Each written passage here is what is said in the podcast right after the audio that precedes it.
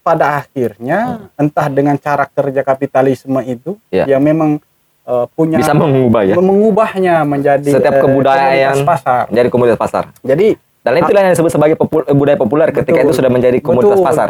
Oke, okay, itu, itu ya. Itu kacau, kata kuncinya sebenarnya. Hmm, kata kuncinya.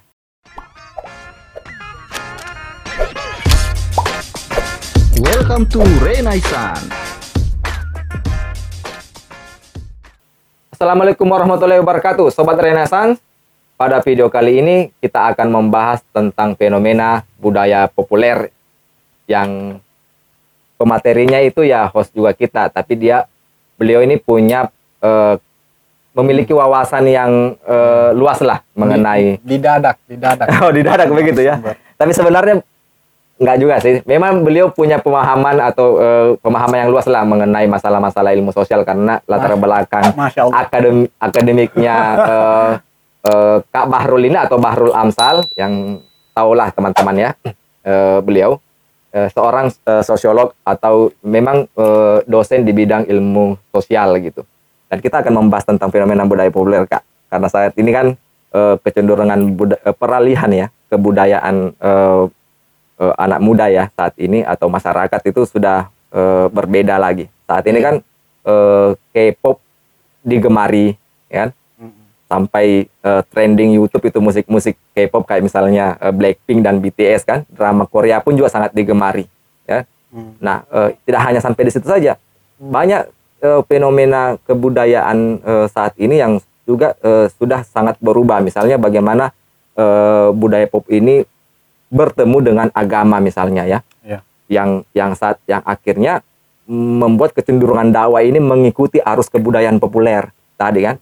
Uh, yeah. Dakwah itu harus entertain, dakwah itu harus juga meng- menarik meng- ya, ya menarik, uh, menarik minat uh, pasar gitu ya, sehingga harus hmm. disesuaikan dengan kebutuhan pasar, hmm. keinginan masyarakat yang pasti referensinya itu apakah itu populer atau enggak gitu, ya kan? Hmm. Yeah. Nah, nah ini bagaimana membaca fenomena seperti ini gitu, karena juga misalnya ya uh, artis tadi uh, apa ya pendakwah tadi kan itu yeah. uh, pada saat dia berdakwah di televisi itu kan akhirnya uh, Uh, batas-batas batas-batas antara ia sebagai uh, seorang pendakwa atau uh, sebagai seorang entertain, entertain ya, ya atau selebriti uh, sudah mengabur ya hmm. uh, itu apakah itu sebagai uh, dakwa atau uh, hiburan itu juga sudah tidak uh, apa ya tidak jelas lagi batas-batasnya gitu, ini dakwa atau hiburan ya. Ini pendakwa atau uh, ustadz ataukah seorang artis atau seorang selebriti, gimana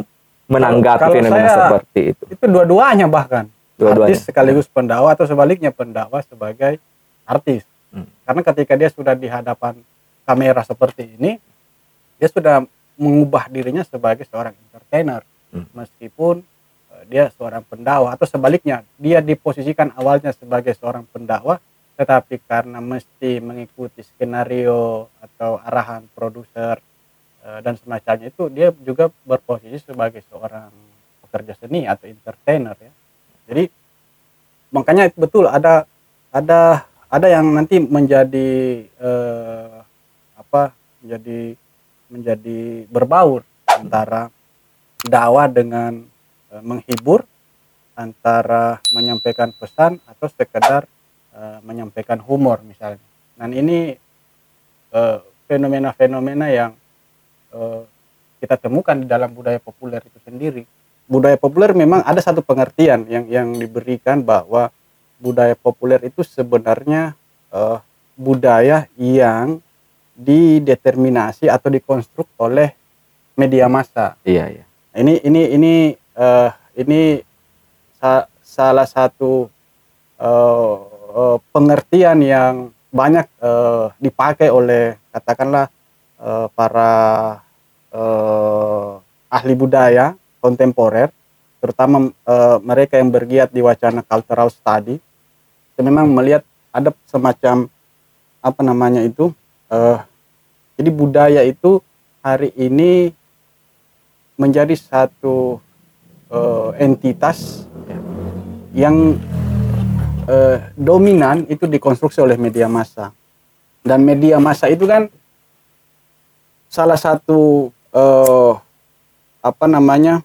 uh, tujuannya untuk menghibur, iya iya, entertainment, untuk mengentertaining uh, dalam hal ini penonton. Dan mau tidak mau fenomena pendakwa atau dai-dai yang sering kita lihat di layar kaca itu, eh, mau tidak mau harus uh, seperti itu terlibat. Iya, dia dia dia mau tidak mau harus mendudukan posisinya sebagai uh, pekerja seni dalam dalam hmm. kasus ini.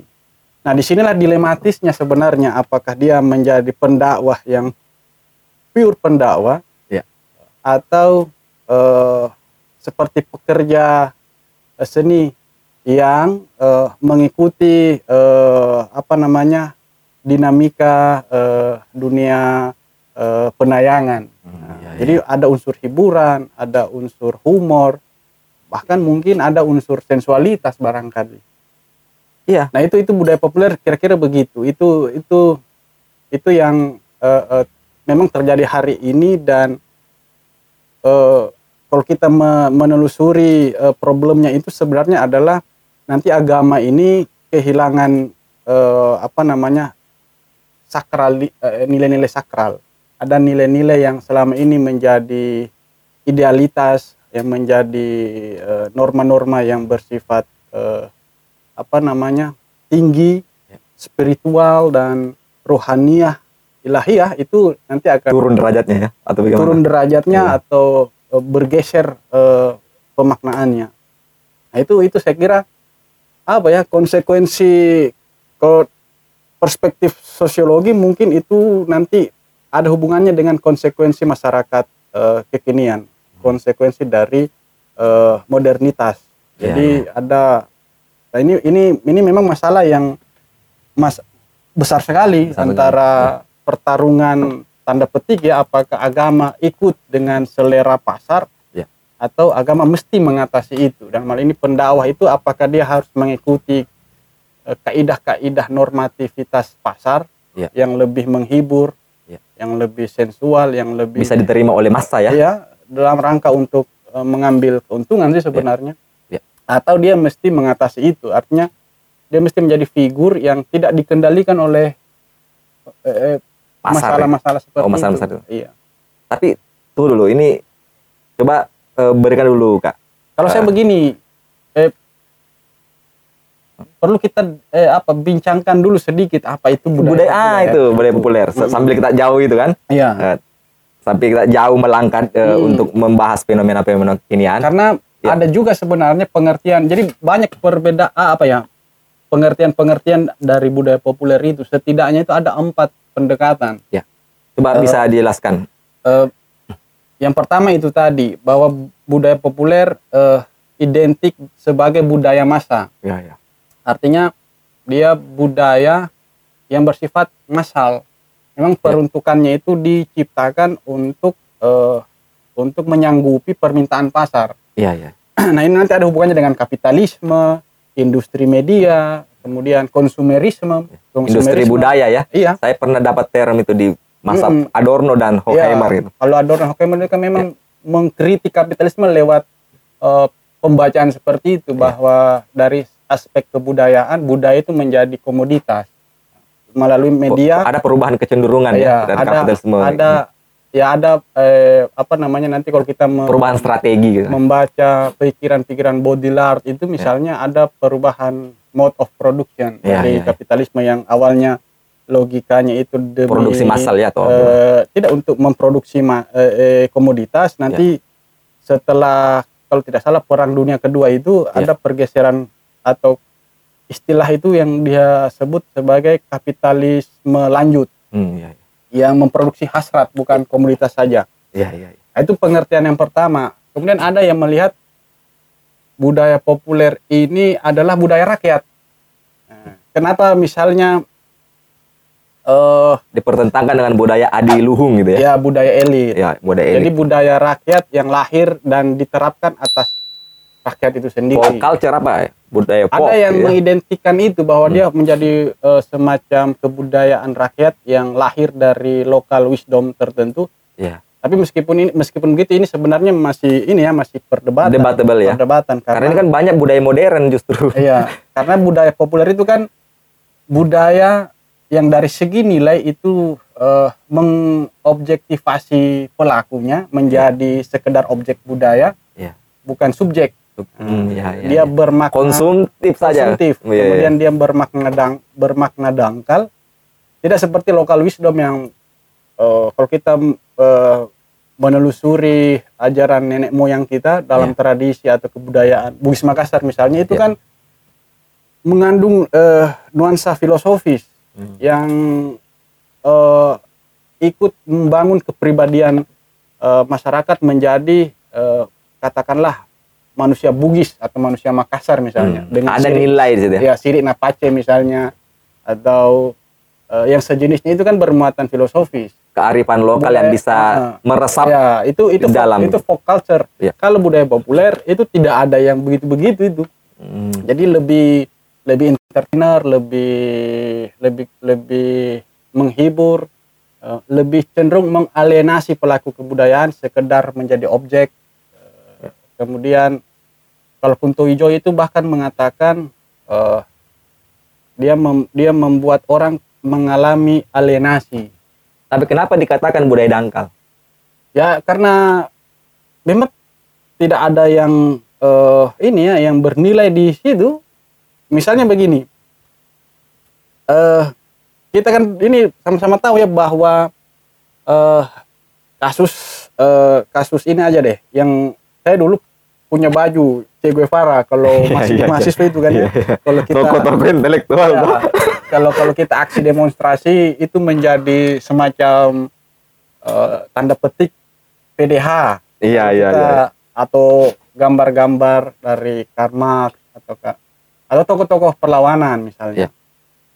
itu dulu kita artikan sebagai satu bentuk atau cara berekspresi yang mengaitkan diri kita dengan suatu arti tertentu, dalam iya. hal ini arti perlawanan, pemberontakan, kemudian e, berarti revolusioner dan semacam yeah. dan semacam melalui simbol-simbol budaya itu. Hmm. Tetapi e, seiring berjalannya waktu, karena ini juga ada hubungannya dengan bagaimana kapitalisme mengubah budaya itu nanti disebut budaya tanding. Budaya tanding ya. Mengubah budaya tanding menjadi budaya pasar, hal-hal seperti itu akhirnya kehilangan pemaknaan bagi uh, anak-anak muda yang menggunakan itu ya, ya, ya. Uh, logo atau simbol atau gambar-gambar yang bermuatan perlawanan dan semacamnya itu. Nah sekarang mas, mari kita tanya misalnya anak-anak muda yang menggunakan baju-baju atau atribut-atribut atau uh, uh, uh, perangkat-perangkat aksesoris yang uh, menautkan gambar Che Guevara, Karl Marx atau uh, apa namanya tokoh-tokoh yang lain atau Gus Dur ya hmm. kan atau yang yang yang semua itu barangkali tidak dipahami dengan baik. Nah, gitu. Jadi ini ada, di, ada ada hubungannya dengan yeah. seberapa dalamkah pemahaman kita atas benda-benda kebudayaan itu. Hmm, iya nah, iya, itu. iya iya. Adapun dia pakai tapi mungkin sekedar fashion, fashion saja. Fashion, ah, ya, jadi perspektifnya itu apa? Motivasinya itu fashion. Fashion. Ya? Bukan bukan dalam rangka untuk hmm. menjadi simbol untuk simbol mensosialisasikan perlawanan. Ya, misalnya ya. mensosialisasikan pluralisme. Apa hmm. apa ya ya kan? Kalau misalnya Gus Dur, menggunakan Gus Dur tuh ya, pluralisme, ah, demokrasi. Bahwa dia menandakan bahwa saya ini seorang pluralis gitu loh, hmm. ya. Kalau misalkan dia pakai Che Guevara, saya ini seorang revolusioner misalnya. Iya. Ya kan? Tapi kalau misalkan mereka pakai, kalau misalkan niatnya untuk fashion, ah itu itu ah. mungkin yang disebut sebagai budaya populer ya. Budaya populer. Ya, dalam ya. dalam arti dia disebut budaya populer karena telah dimasifikasi. Uh, jadi uh, uh, jadi tadi satu ada budaya bisa diterima secara massal. Gitu. Diterima secara massal ah, karena ya. dia diperuntukkan untuk banyak orang. Makanya media massa nah, ini berperan penting. Berperan, berperan ya. penting. Uh, skripsi saya juga dulu membahas itu bahwa ya. ada ada ada pengaruh besar dari uh, media massa yang sudah bersifat industrial. Industrial, industrial. ya. Nah, ini yang uh, apa namanya uh, ikut uh, menentukan uh, selera pasar. Ya, nah, ya, jadi ya. budaya populer itu bergerak atas selera pasar. Selera pasar. Bukan ya. Katakanlah selera estetis hmm. eh, yang bermakna tinggi, ya, ya. bermakna keda, eh, kedalaman, ya, ya. Eh, dan semacamnya itu, tapi selera pasar. Dan itu karena selera pasar, karena dia fashion, ya. itu bisa tergantikan oleh budaya populer yang lebih baru lagi. Hmm, ya, gitu. ya, ya. Contoh dulu, eh, ini pengalaman ya. Iya. Sampai saya ada satu contoh, tapi kita dulu yang anu. Sampai sampai sampai dulu ada kecenderungan anak-anak muda ketika budaya anak muda lebih ditentukan oleh distro, distro. Ah, iya. Kalau tidak salah dulu. Zaman-zamanku itu dulu. Iya. Waktu saya S M A kan pernah pernah ter, dan dan terpengaruh itu, oleh iya. itu kan. Itu dan itu dipopulerkan sama pemain pemain band kayak misalkan Ungu, ya? Ungu betul, nah, itu yang uh, saya katakan ya, Pasha. Ya, Pasha anunya itu, itu kan Pasha. Mulai dari model rambut uh. sampai model celana itu kan ada istilahnya dulu celana botol, celana botol kan. Ya, ya, nah ya. itu. Jadi pokoknya dua dulu itu, kalau bukan Pasha Ungu, Ariel Noah, Ariel Noah, Ariel dulu kan. Pen saat uh, itu. Nah ya. itu dulu banyak teman-teman saya itu akhirnya menguntungkan eh, para tukang jahit. Jadi mereka berbondong-bondong, tidak juga berbondong-bondong yeah. sih ya. Ketika punya waktu mereka mengambil celananya, yeah. kemudian menjahit, mengubah bentuknya itu, yeah, yeah. mengubah bentuknya itu menjadi lebih lebih runcing. Nah, itu akhirnya disebut celana botol. Nah itu yeah. karena ya budaya pasar saat itu dan dan, ya, betul. dan itu kan tidak tidak berlaku lama kan? Yeah. Tiba-tiba saja ada perubahan, uh, perubahan style. Nah, itu berubah lagi. Nah ini gitu. terjadi sekarang. Itu sudah tidak laku sekarang itu. Sebelum celana botol ada istilahnya celana senapan. Iya. Ah, celana senapan iya, kan. Iya. Orang menggunakan celana yang di bawahnya itu sekian sentimeter iya, lebarnya kan. Iya. Masalahnya begini, kalau kita pakai sekarang celana senapan, itu kayak dibilang apa ya? Jadul. Jadul dan iya. e, malu-maluin tuh, iya. katro misalnya. Iya. Padahal dulu itu sangat populer di zamannya. Betul. Gitu. Makanya Uh, itu tadi budaya populer itu cenderung tidak permanen, mm-hmm. dia akan selalu berubah mengikuti kecenderungan atau selera pasar. Mm, yeah, yeah, yeah. Dan selera pasar ini uh, senantiasa diubah oleh uh, para katakanlah uh, para ini ya, para apa pelaku uh, yang mengambil keuntungan di wilayah itu, misalnya para desainer, para apa. Bahkan pemain bandnya karena Para, mereka juga iya, bikin bikin, bikin, bikin kan? Itu ya ada usaha-usaha iya. eh, fashion kan. Ya.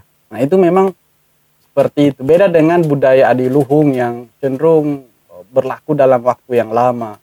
Uh, gitu ide ya. ide tentang atau gagasan atau apa namanya itu istilahnya uh, yang ada dalam tradisi kita, katakanlah tadi itu sirik napaci itu kan. Iya.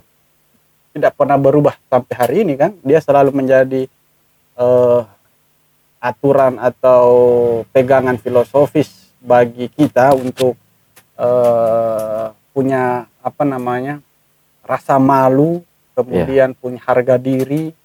Uh, cuma nanti kan artikulasinya yang berbeda-beda. Tapi budaya konteks. Lokal sekarang sudah dikomersialisasikan.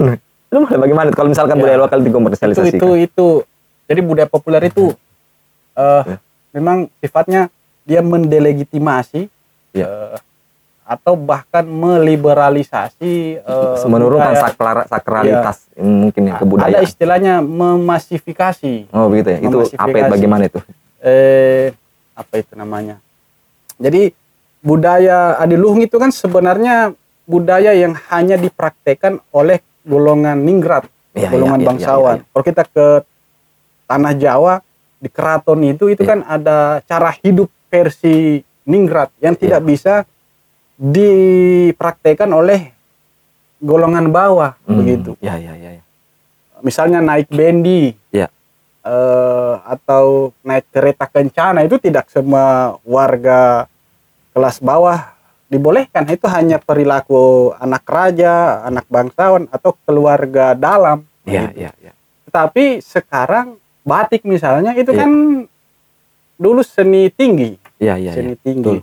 Sekarang bahkan pembuatannya itu manual yeah, itu susah. Itu, itu kan dari segi membuatnya saja sudah mencerminkan suatu ini ya nilai yang tinggi kan, yeah, karena membayangkan itu me, apa itu namanya Ya, oh, saya tidak tahu apa lagi namanya. Diukir lah dalam itu. Dalam hal dilukis me- ya. Mempresisikan itu antara garis dengan caranya dia menarik eh, apa itu istilahnya cantrik. Iya, bukan kan? Hanya kreativitas tapi intuisi juga ya, ya ditemukan gitu. Bahkan kan ada upacara-upacara tertentu bahkan. Iya. Yang saya pernah dengar kan seperti itu. Ya. Sampai me- misalnya keris, itu ya. Kan ada upacara-upacara tertentu. Uh, berbicara keris saya ingat teman-teman yang suka mengoleksi badi itu kan ya sekarang teman-teman betul betul, betul.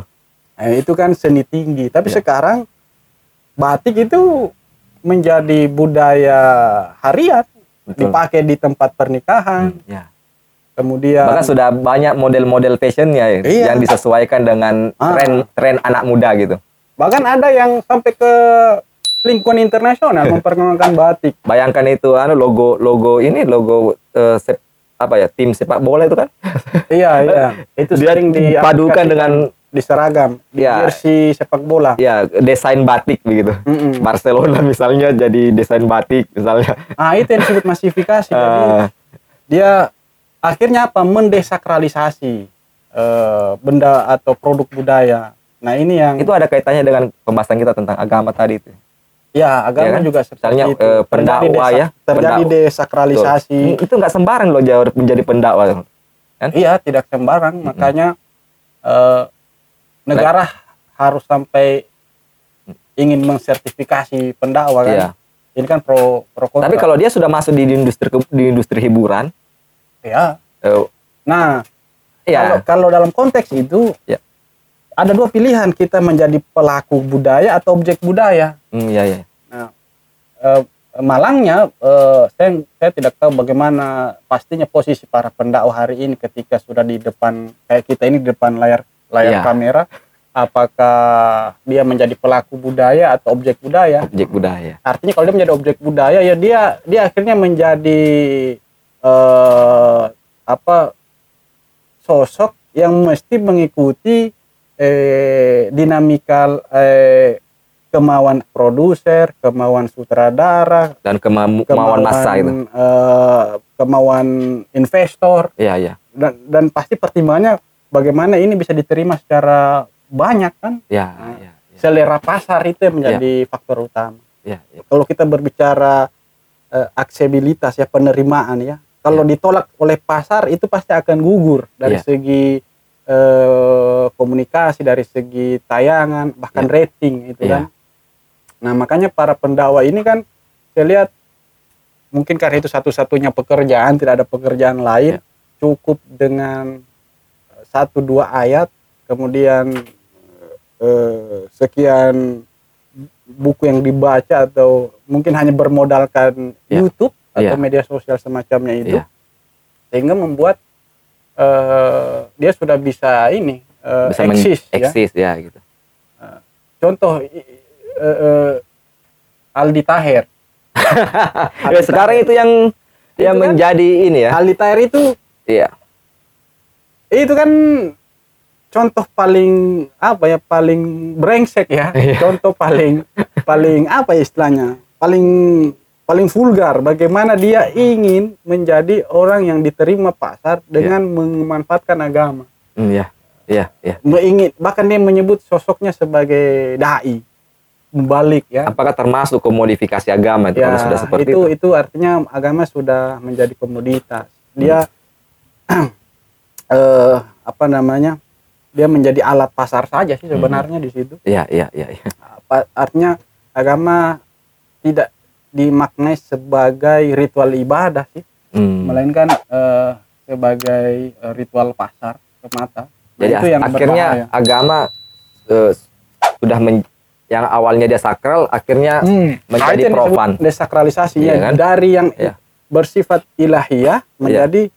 Profan. Hmm. Tidak ada nilai-nilai apa namanya nilai-nilai religiositas uh, religius, yang yang dulunya yang ya yang ilahiyah, sangat tinggi ya, yang iya. ilahiyat gitu.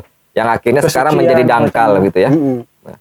Nah itu problem sih sebenarnya tantangan yeah. para da'i atau uh, ya yes, semua pihak lah bagaimana yeah. mengembalikan marwah agama ya. Apalagi karena yeah. uh, budaya populer itu kan uh, cenderung uh, uh, menciptakan idola-idola, hmm, iya, idola-idola iya. Itu yang, nah masalahnya kalau kita salah mengenal idola, iya. Nah itu yang berbahaya begitu. Makanya harus ini ya, harus menggunakan uh, harus idola itu harus bisa diterima secara massal. Nah itu gitu, itu ya. kunci. Makanya kunci, dia, dia dipermak kunci, agar ya. Dari fashion, gaya bicaranya ya. Sampai identitas namanya pun dia ubah supaya itu bisa diterima ya. Oleh publik ya. Iya. Apa yang menjadi apa yang menjadi keinginan publik saat itu, ya. Dia menyesuaikan diri dengannya gitu ya. Betul. Uh, itu sebenarnya tidak ada tidak ada persoalan ya. Karena itu bisa menjadi ini ya ciri khas dari ciri khas. Seorang dai. Nah, tapi itu yang saya mau saya tanyakan kan sebenarnya. Fenomena perlombaan mubalik atau dai. Kemarin bulan Ramadan ada perlombaan dai e, meskipun lewat Zoom ya. Yeah. Itu kan sudah katakanlah industri sebenarnya, bukan yeah. momen ya dakwah sih dakwah tapi sekian persen motivasi dakwanya. Tapi sebenarnya keuntungan. Keuntungan. Hmm. Jadi ingat budaya populer itu ditopang oleh kapitalisme, yeah. industrialisasi media yeah. atau industri media ini yang tadi kita sebut e, kalau kita melihat dari analisis yeah. Horkheimer atau yeah. Uh, apa Adorno itu tadi, hmm. kemudian consumerism, nah, itu. Tapi tiga, ada yang tiga hal ya. Ini yang Betul. Ini membentuk budaya populer. Tapi ada yang bilang begini, justru itu bagus karena itu menandakan demokratisasi kebudayaan gitu. Iya. Jadi sih. jadi ada jadi jadi tidak ada lagi kebudayaan yang lebih unggul, kebudayaan Betul. Yang eh, mendominasi kan, sehingga setiap ke, jenis kebudayaan itu bisa saling ah. berkompetisi, berkontestasi dalam ruang kebudayaan itu. Iya. Itu bagaimana itu membaca mem, nah, e, menanggapi hal itu? Betul, ini hmm. ada satu buku yang yeah. ditulis oleh uh, saya lupa penulisnya. Hmm. Ada buku itu hasil yeah. riset. Yeah. Uh, Dia membahas radikal itu menjual. Begitu ya. Nah, ada buku itu diter, diterjemahkan oleh Roni Agustinus hmm. beserta Paramita. Jadi ada buku itu dia berbicara tentang awalnya itu budaya populer diterjemahkan margin, margin kiri juga? Bukan, oh, ada bukan. Penerbit indie. Hmm. Nah iya, kenapa itu isi itu, buku itu? Budaya populer itu ada yang melihatnya sebagai awalnya itu budaya tanding. Hmm. Budaya tanding untuk mengimbangi budaya mainstream. Hmm. Kayak uh, punk, ya kan? Punk, betul. Maaf, fenomena punk. Seperti sebenarnya awalnya budaya tanding betul. Atas Uh, dulu juga pernah ideologi betul. Budaya uh, kebiasaan masyarakat kelas menengah Amerika saat itu. Dulu juga ada tren itu eh, emo gitu. Emo. Ya, anak-anak emo kan. Iya. Yang itu kan dibikin seperti mayat hidup. Astaga, saya pernah mengikuti tren dulu. Iya, betul. Betul betul betul. Saya ingat kan ente itu apa dulu kan? Dan rambut ya dan rantai rantai dari karet kan ya, rambut dibikin itu kan awalnya budaya tanding sebenarnya hmm. untuk menandingi eh, tanda petik ya kedikdayaan atau ya. Apa ya bahasa yang paling pas eh, dari budaya budaya mainstream hmm. budaya yang dianut oleh orang-orang yang dianggap terlalu normatif, terlalu kaku ya. Terlalu eh, apa namanya terlalu otoriter ya. Terlalu apa namanya terlalu mengatur kehidupan, makanya anak-anak muda saat itulah yang menjadi pelakunya. Hmm. Terus tapi bagaimana? Subkultur punk itu kan yeah. eh, sepatu boot. Yeah. Itu, itu jenis perlawanan, simbol perlawanan kan? Awalnya, awalnya yeah. sepatu boot kan dipakai untuk mengkritik militerisme. Yeah, yeah, yeah. Rantai atau yeah. rambut mohawk itu kan yeah. perlambangan atas eh, keteraturan semangat, ya atau eh, semangat apa itu kesetiakawanan. Yeah. Seperti itu. Nah, tapi di buku yang saya sebutkan tadi itu, hmm. itu pada akhirnya hmm. entah dengan cara kerja kapitalisme itu yeah. yang memang uh, punya bisa mengubah ya, mengubahnya menjadi setiap kebudayaan eh, pasar. Jadi komunitas pasar. Jadi dan itu yang disebut sebagai popul, budaya populer betul, ketika itu sudah menjadi komunitas betul, pasar. Oke, okay, itu, itu ya. Itu kacau, kata kuncinya sebenarnya. Hmm, kata kuncinya. Uh, sama dengan buku yang ditulis John Fiske itu di bukunya itu memahami budaya populer. Hmm. Itu dulu cara anak-anak muda untuk e, mengkritik budaya kelas menengah itu yang diwakili oleh hmm. orang tua mereka adalah ini merobek jeans. Betul. Jeans betul. Jeans itu dirobek. Sekarang menjadi fashion. Nah, sampai dengan rambut gondrong ya. Ya, sampai sampai kan gondrong. Kita dulu ya sebenarnya sih karena faktor kere saja sih celana robek kita kan. Ya, tidak sepenuhnya melau sebagai bentuk. Dia robek secara alamiah nah, gitu. Tetapi eh, itu istilahnya apa? Oleh John Fiske disebut dekorporasi atau saya agak ini agak lupa atas istilah itu. Tapi dia mau mengatakan karena karena memang dia meneliti jeans khusus yeah. satu bab di bukunya itu meneliti jeans di anak muda. Dia bilang pada akhirnya ini pemaknaannya berubah yeah. di diubah oleh eh, apa namanya eh, oleh media, oleh fashion, gaya hidup eh, versi kapitalis kapitalisme itu sehingga tanpa perlu dirobek kita ke mall sudah ada celana robek dijual. Hmm. Bahkan itu lebih mahal loh harganya. Oh, iya, iya. Gitu. Daripada celana yang robeknya betul, karena alami. Betul, betul. betul. Nah, kaos-kaos oblong. Iya. Tapi pertanyaan terakhir nih begini, ini pertanyaan terakhir, kalau pertanyaan terakhir ya. Iya. Uh, apa problem problemnya gitu uh, dari budaya populer itu sendiri ketika bisa kenapa itu diproblematisasi gitu? Uh, kalau kata Kunto Wijoyo ya. Iya. Uh, dia tonseng ahlinya kan. Iya. Itu karena ada alienasi. Hmm. Satu, kita terasing dari uh, sumber pemaknaan identitas kita. Kemudian kedua terjadi karena sifatnya ob- meniru ya, uh, terobjektifikasi ya, kita ya, terobj- bukan ya, sebagai subjek tapi menjadi objek. Objektifikasi. Ya. Jadi kita ya. menjadi objek ke- kebudayaan. Hmm. Kayak budaya Korea itu, ya, ah, ya. yang boleh disentil sedikit. Yang ini yang marak sekarang itu kan ya.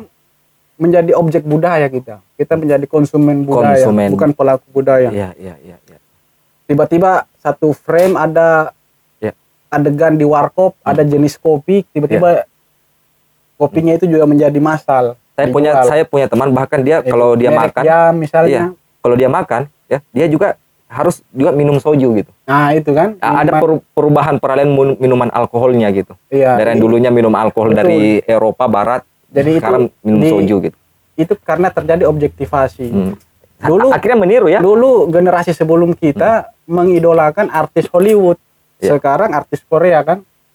Perspektif gagah cantik itu sudah berubah. Iya iya iya betul. Objektif objektif terjadi objektivasi. Referensi kecantikan ya. Ah, dulu kan bergeser. Putih Eropa, sekarang putih, putih Asia, Asia khususnya uh, Korea Korea putih Selatan. Yang lebih itu. lebih apa? Lebih cabi-cabi. Yang merah kilat ya. kan? Iya ya, glowing gitu lah. Iya. Baru saya tercelup di atas minyak goreng apa begitu.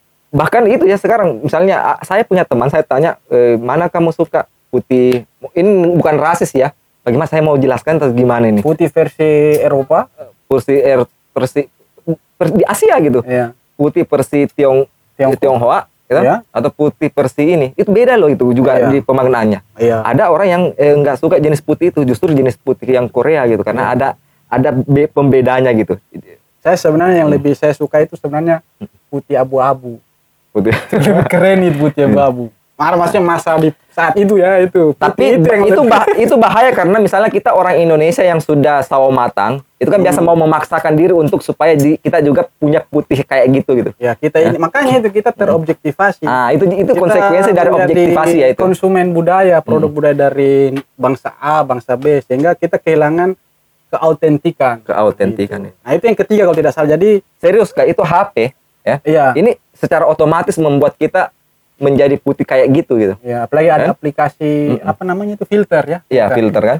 Yang awalnya mukanya uh, remuk ya. karena jerawat dan semacamnya, ya. tapi karena filter ya. itu bisa menjadi uh, jauh lebih cantik. Ada kasus itu di Korea. Ya. Pemotor ya. dianggap perempuan padahal aslinya ya. itu laki-laki. Nanti betul. Ketika ada wawan Wow, wow, apa uh, ini wartawan pergi mencari tahu ternyata hmm. laki-laki. Hmm. Ketika dia di Instagram karena filter itu hmm. ternyata dia berpenampilan perempuan cantik dan putih. Dan wajah itu, itu ya menipu. Dan wajah itu bisa di ini di, di dimanipulasi. Serius Kak. Sekarang ah, betul, sekarang betul. Teknik make up itu bisa memanipulasi wajah seseorang bahkan mirip sekali dengan wajah uh, orang kan Korea gitu. Idola kan ada idol, idolatri istilahnya. Yeah. Jadi kita di seakan-akan diimbau secara yeah. halus ter, yeah. mengalami eh, apa namanya itu meng, apa istilahnya indoktrinasi atau semacamnya lah. Iya. Yeah. Sehingga kita peniruan ini, proses peniruan. Memikri ya. Memikri ya. Menghar- mengharapkan satu model yang sama. Yeah. Padahal dan dan itu sudah disediakan teknologinya supaya kita bisa betul, meniru itu gitu. Betul, itulah kehebatannya. Hmm. Kayak kayak Korea itu filmnya dulu masuk, ya. Nanti produknya ikut di belakang ah. dalam rangka untuk bisnis atau ah. dalam rangka untuk. Jadi semacam sosial. Ada efek domino gitu. Ketika betul. Misalkan kalau misalkan oh mau seperti artis itu, kita sediakan mm-hmm. fashionnya, betul. Gaya make upnya, gaya hidup, betul. Ya kan? Itu disediakan semua. Betul, betul. Dan ak- pada akhirnya diuntungkan, yang diuntungkan itu adalah kapitalisme ya, sendiri kelas lagi, usaha, kan? Kelas, kelas birokrat macam. Iya, seperti itulah uh, pembahasan kita. Uh, ini seru sekali uh, dan bagus mungkin direncanakan uh, kalau ini bagus peminatnya ya. Mm-hmm. Uh, kalau kalau banyak ya kalau banyak yang ngemin kalau misalkan biar masyarakat masa, kan iya. populer ini kan kalau misalkan banyak biar ya, lebih lebih iya. biar, biar kita menjadi idola idola ya begitu idola juga ya idola baru. Nah makanya kalau misalkan ada uh, warganet yang meminta ya sobat Renaissance yang meminta ya. Untuk uh, pembahasan ya. Ini dilanjutkan, kita akan lanjutkan karena masih banyak sekali bisa dibahas dari uh, iya. fenomena kebudayaan populer ini masih sedik masih ini ya mm-mm. masih kulit-kulitnya saja nih. Belum ya, lagi juga kulit. Ya artinya masih banyak yang harus ya, bisa kita bahas. Ya. Sebenarnya mendalam tapi masih banyak gitu ya, ya, ya. Yang sudah betul. Yang kita uh, bahas tapi masih banyak masih banyak lagi yang bisa kita sentil gitu ya. Betul. Fenomena-fenomena kebudayaan dari perspektif cultural studies tadi. Iya. Ya, ya. ya uh, sampai sini sampai di sini saja sobat Renaissance dan nantikan video kami selanjutnya.